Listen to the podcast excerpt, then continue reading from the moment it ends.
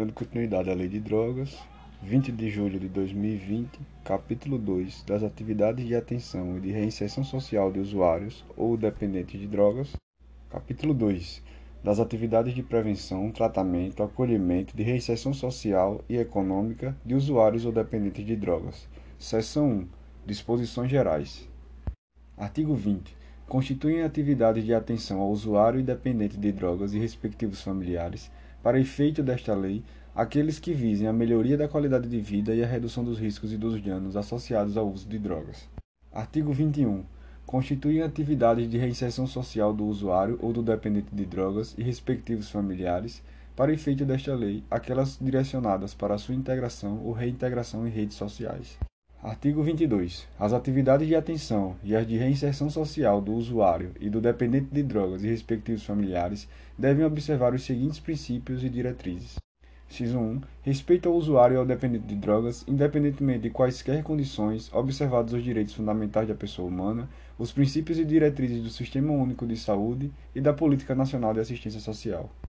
2. A adoção de estratégias diferenciadas de atenção e reinserção social do usuário e do dependente de drogas e respectivos familiares, que considerem as suas peculiaridades socioculturais. 3. Definição de projeto terapêutico individualizado, orientado para a inclusão social e para a redução de riscos e de danos sociais e à saúde. 4. A atenção ao usuário ou dependente de drogas e aos respectivos familiares, sempre que possível, de forma multidisciplinar e por equipes multiprofissionais. 5. Observância das orientações e normas emanadas no CONAD. 6. O alinhamento e as diretrizes dos órgãos de controle social de políticas setoriais específicas.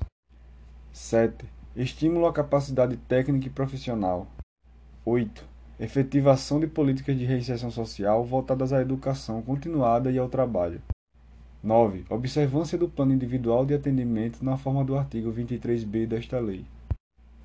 Inciso 10 orientação adequada ao usuário dependente de drogas quanto às consequências lesivas do uso de drogas, ainda que ocasional. Seção 2. Da educação na reinserção social e econômica. Artigo 22-A. As pessoas atendidas por órgãos integrantes do CISNAD terão atendimento nos programas de educação profissional e tecnológica, educação de jovens e adultos e alfabetização. Seção 3. Do trabalho na reinserção social. Artigo 22-B vetado. Seção 4. Do tratamento do usuário ou dependente de drogas. Artigo 23.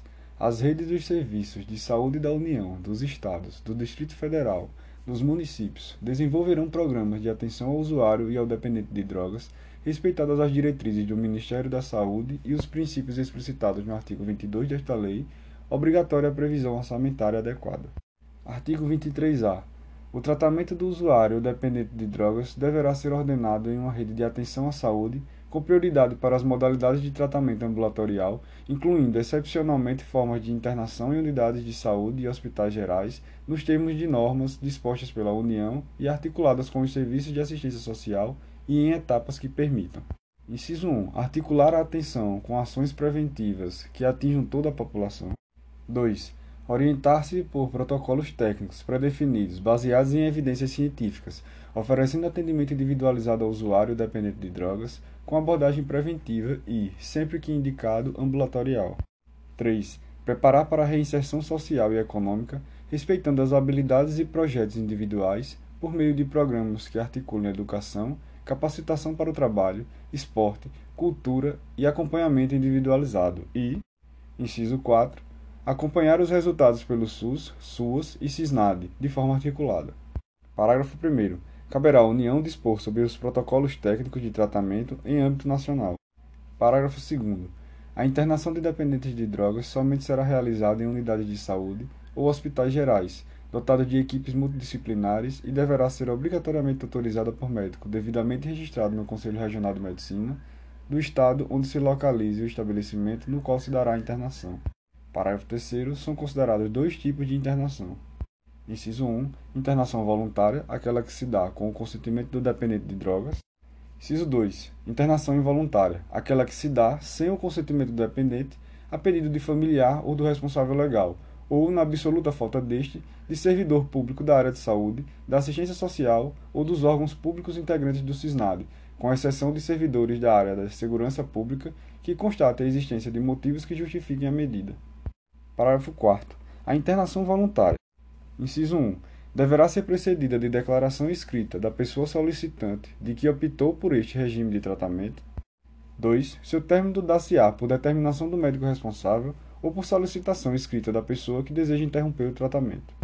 Parágrafo 5 A internação involuntária. Inciso 1. Deve ser realizada após a formalização da decisão por médico responsável.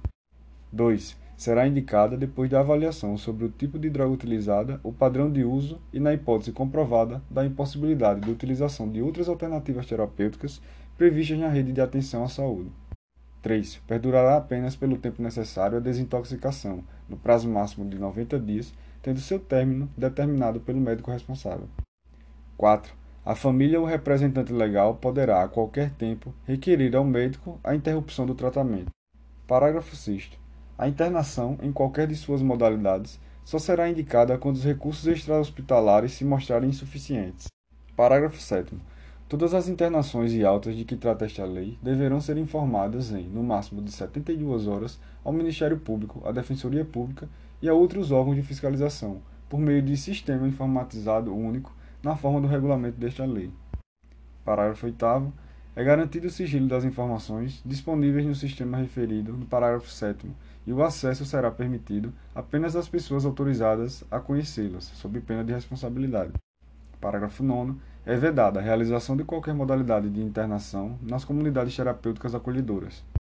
Parágrafo 10. O planejamento e a execução do projeto terapêutico individual deverão observar, no que couber, o previsto na Lei 10.216, de 6 de abril de 2001, que dispõe sobre a proteção e os direitos das pessoas portadoras de transtornos mentais e redireciona o modelo assistencial em saúde mental. Finalizo por aqui e darei continuidade no próximo podcast, a seção 5 do Plano Individual de Atendimento, artigo 23b.